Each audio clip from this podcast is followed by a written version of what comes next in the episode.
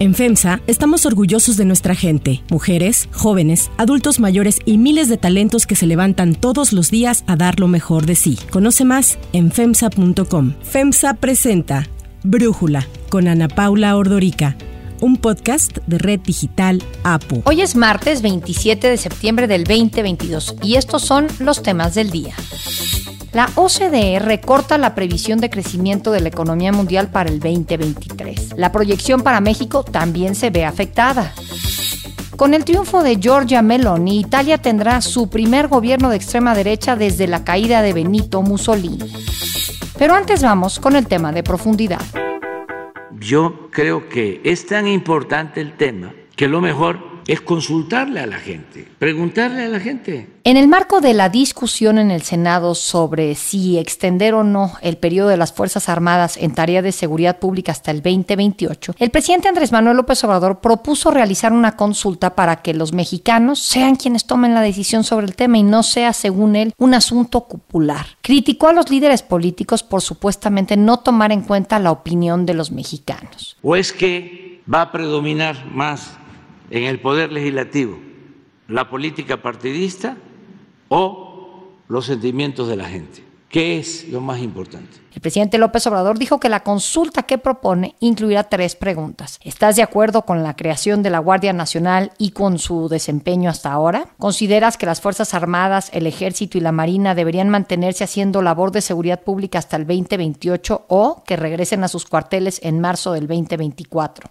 ¿Y cuál es tu opinión de que la Guardia Nacional pase a formar parte de la Secretaría de la Defensa Nacional o dependa de la Secretaría de Gobernación o de Seguridad Pública? El presidente planteó que se difundiera con anticipación la consulta en todo el país para que muchas personas vayan a dar su opinión y así se pueda recoger los sentimientos del pueblo. Sin embargo, aclaró que las preguntas presentadas son solo un borrador. Nada hay que formularlas de manera que estén equilibradas y sencillas. López Obrador aseguró que el ejercicio popular no será organizado por el INE, ya que según él se gastaría mucho dinero. Saldría carísimo. Vamos a buscar la forma de que no se gaste, que todos ayudemos. Pueden ayudar los gobernadores, pueden ayudar los presidentes municipales, pueden ayudar las organizaciones sociales, los ciudadanos, todos por ello se está buscando que la Secretaría de Gobernación sea la encargada de realizar la consulta, aunque no sea vinculante. Se está considerando realizar dos mecanismos, encuesta y consulta, para poder recoger la opinión de los ciudadanos y que no intervengan intereses de otros grupos. La consulta popular sobre las Fuerzas Armadas se podrá llevar a cabo a principios del 2023, ya que de acuerdo al procedimiento legal es necesario esperar un periodo ordinario de sesiones. El presidente explicó que hoy martes presentará el secretario de Gobernación Adán Augusto López el programa del mecanismo de consulta. Como la reforma para mantener a las Fuerzas Armadas en labores de seguridad pública hasta el 2028 fue regresada a comisiones, el presidente López Obrador dijo que la consulta podría hacer cambiar de opinión a los senadores de oposición, ya que así verán lo que en verdad quieren los mexicanos. Para Brújula, Santiago Krill, el presidente de la mesa directiva de la Cámara de Diputados, nos da su opinión sobre esta consulta. El tema de debate es si el presidente tiene o no facultades para hacer una consulta sobre las Fuerzas Armadas al mismo tiempo que se está reformando una situación concerniente a las propias Fuerzas Armadas por el constituyente permanente. Yo insisto que no tiene esas facultades y que, por el contrario, al ejercitar esa convocatoria está entrometiéndose en un ámbito que le corresponde a la Cámara de Diputados y como presidente de la Cámara de Diputados tengo toda la fuerza y el poder que me da la ley y el reglamento de la Cámara para poder representar a la Cámara y defender sus intereses. Si no las defiende esos intereses el presidente de la Cámara, ¿quién lo va a hacer? Si el presidente se entromete en el ámbito de la Cámara y no hay nadie que le pueda responder, bueno, pues entonces dejamos indefensa a la Cámara de Diputados y es lo que quieren algunos, cosa que yo no voy a permitir. Ante las críticas de la oposición, ayer el dirigente nacional de Morena, Mario Delgado, respaldó la propuesta del presidente. Nuestro movimiento está listo para apoyar de manera masiva este ejercicio, para que la gente se entere de qué es lo que está haciendo la oposición y qué es lo que propone nuestro presidente. Ahí vamos a estar. Pero, ¿qué dice la Constitución mexicana? El artículo 35 dice que no podrán ser objeto de consulta popular los temas de seguridad nacional, así como la organización, funcionamiento y disciplina de la Fuerza Armada Permanente, por lo que la Suprema Corte tendría que resolver, previo a la convocatoria que realice el Congreso, la constitucionalidad de la materia de la consulta. Este mismo artículo señala que el INE tiene a su cargo de forma directa la organización, difusión, desarrollo, cómputo y declaración de resultados de las consultas populares. El análisis. Para profundizar más en el tema, le agradezco a Sergio Bárcena, director de Buró Parlamentario, platicar con nosotros. Sergio, ¿qué opinas de esta consulta que ha anunciado el presidente? ¿Es una estrategia para atacar a la oposición, para ganarse a la opinión pública? ¿Cómo lo ves? Sí, Ana Paula, yo lo que noto y lo que hemos notado en Buró Parlamentario es que el cálculo de AMLO está en que la ampliación de la Guardia Nacional estima que los números no van a ser suficientes para ser aprobada en el Senado. Por eso el retiro del dictamen y por eso el ahora embarco que ha hecho el gobierno federal en una nueva empresa que es una consulta, más bien yo le diría un ejercicio que tiene el objeto de presionar a la oposición en caso de que esta iniciativa se vuelva a presentar. No hay un límite para volverla a presentar. Lo que está incluso barajeando el Ejecutivo es poderla presentar el año que viene, a inicios del año que viene, para que ahora sí se tenga el espacio de negociación, pero además otra cosa, se cuente con cierto humor popular favorable para que la consulta pueda darle legitimidad a una decisión de ampliar la estancia de las Fuerzas Armadas en labores de seguridad interna. Ahora, yo quisiera irme un paso atrás. Ahorita que estamos viendo en Rusia los referéndums que está organizando el presidente Vladimir Putin para que la gente de cuatro regiones donde ha tomado control sobre Ucrania decida si se quieren quedar como parte de Ucrania o si quieren eh, formar parte de Rusia, me da la impresión de que hay líderes políticos que creen que porque organizan un referéndum o organizan una consulta están siendo muy democráticos, ¿no?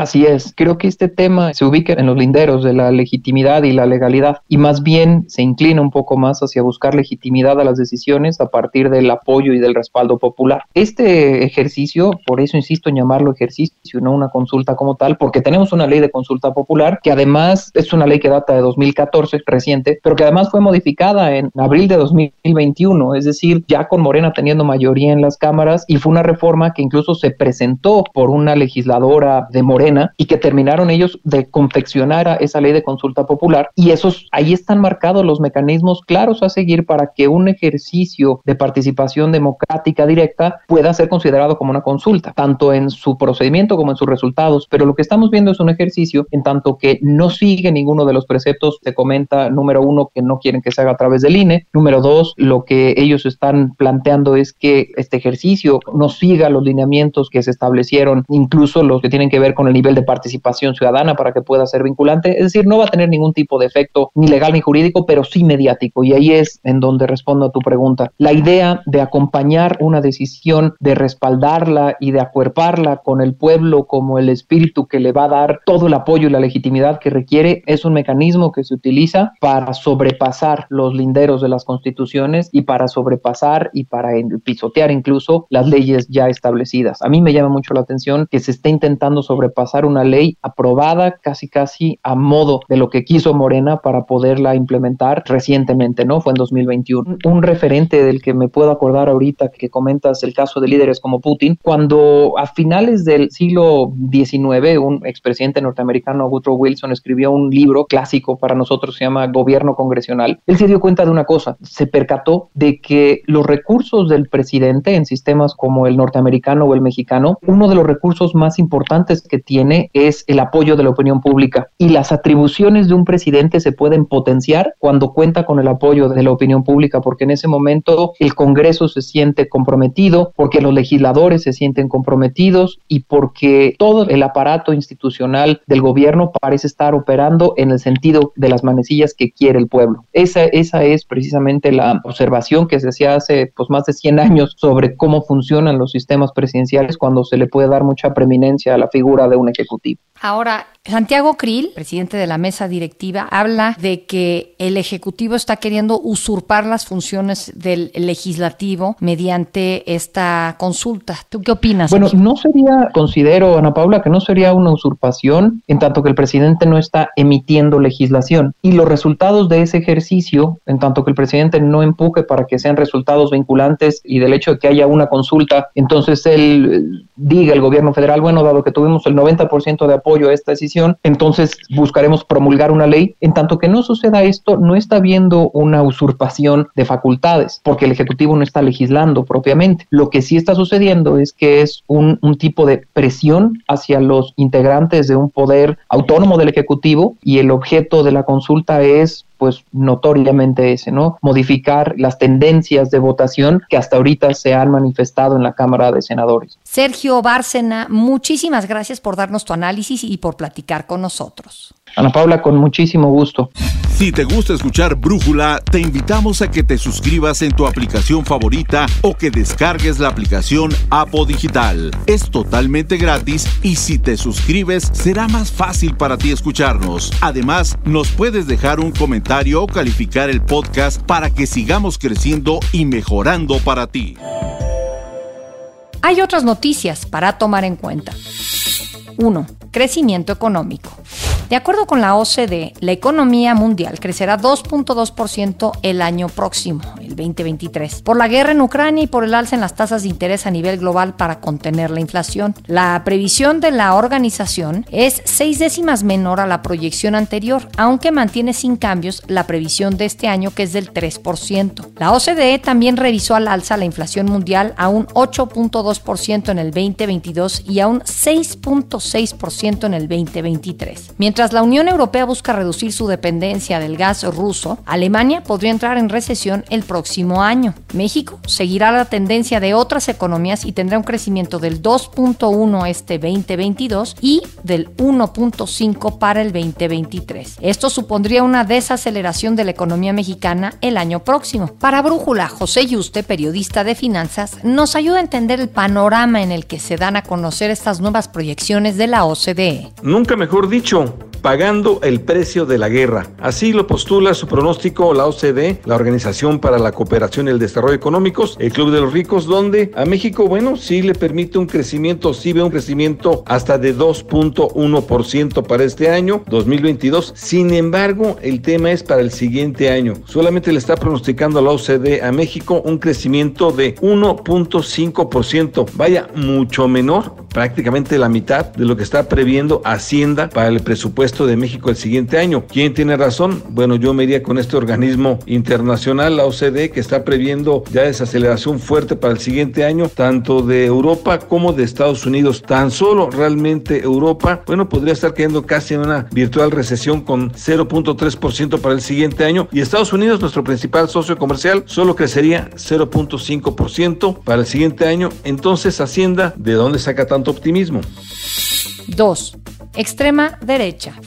El triunfo de Giorgia Meloni en Italia traerá de vuelta el primer gobierno de extrema derecha en ese país desde la caída de Benito Mussolini. La victoria de Meloni, que también se convertirá en la primera mujer en ser primera ministra en Italia, se da después de que su partido, Hermanos de Italia, formación considerada como posfascista, obtuviera la mayoría legislativa. Meloni ganó con un 44% de los votos y por ello podrá formar gobierno de la mano de sus aliados. La Liga, un partido anti-inmigrantes comandado por Matteo Salvini, y Fuerza Italia, otro partido de derecha con Silvio Berlusconi al frente, y no tendrá que sumar a la oposición. Meloni prometió gobernar para todos los italianos, pese a las críticas que se le han hecho por sus antecedentes políticos que la señalan de fascista. Capire che se saremo chiamati a governare questa nazione lo faremo per tutti, lo faremo per tutti gli italiani, lo faremo con l'obiettivo di unire questo popolo, di esaltare quello che lo unisce piuttosto che quello che lo divide. Para Brujo Julio Godín, es periodista en Bruselas, en Bélgica, nos habla de este triunfo de Meloni. Meloni, de 45 años, es la líder del Partido Nacionalista Hermanos de Italia, Fratelli de Italia, señalado como de extrema derecha. El de Meloni será el primer gobierno con este perfil político desde la Segunda Guerra Mundial. En su campaña, la ganadora utilizó el lema de los fascistas de Benito Mussolini, Dios, patria y familia. Meloni es política y periodista y una connotada euroescéptica antiinmigrante, anti-LGBT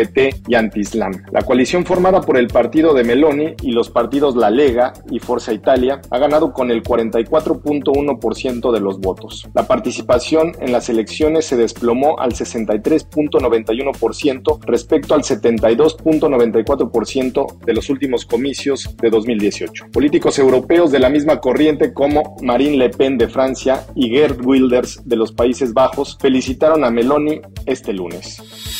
Para cerrar el episodio de hoy los voy a dejar con música de Rihanna.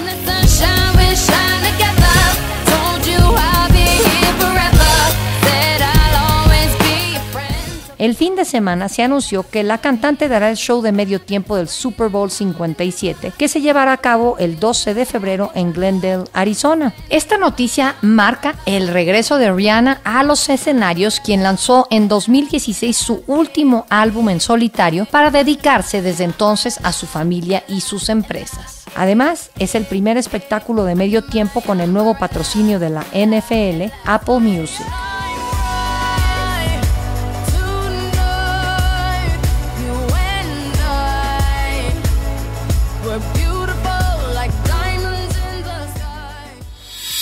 Yo soy Ana Paula Ordorica, Brújula lo produce Batseba Faitelson, en la redacción Airam Narváez, en la coordinación y redacción Christopher Chimal y en la edición Cristian Soriano. Los esperamos mañana con la información más importante del día. Oxo, Farmacias ISA, Cruz Verde, Oxo Gas, Coca-Cola FEMSA, Invera, Torrey y PTM son algunas de las muchas empresas que crean más de 245 mil empleos tan solo en México y generan valor como parte de FEMSA. FEMSA presentó Brújula con Ana Paula Ordorica, un podcast de Red Digital APO.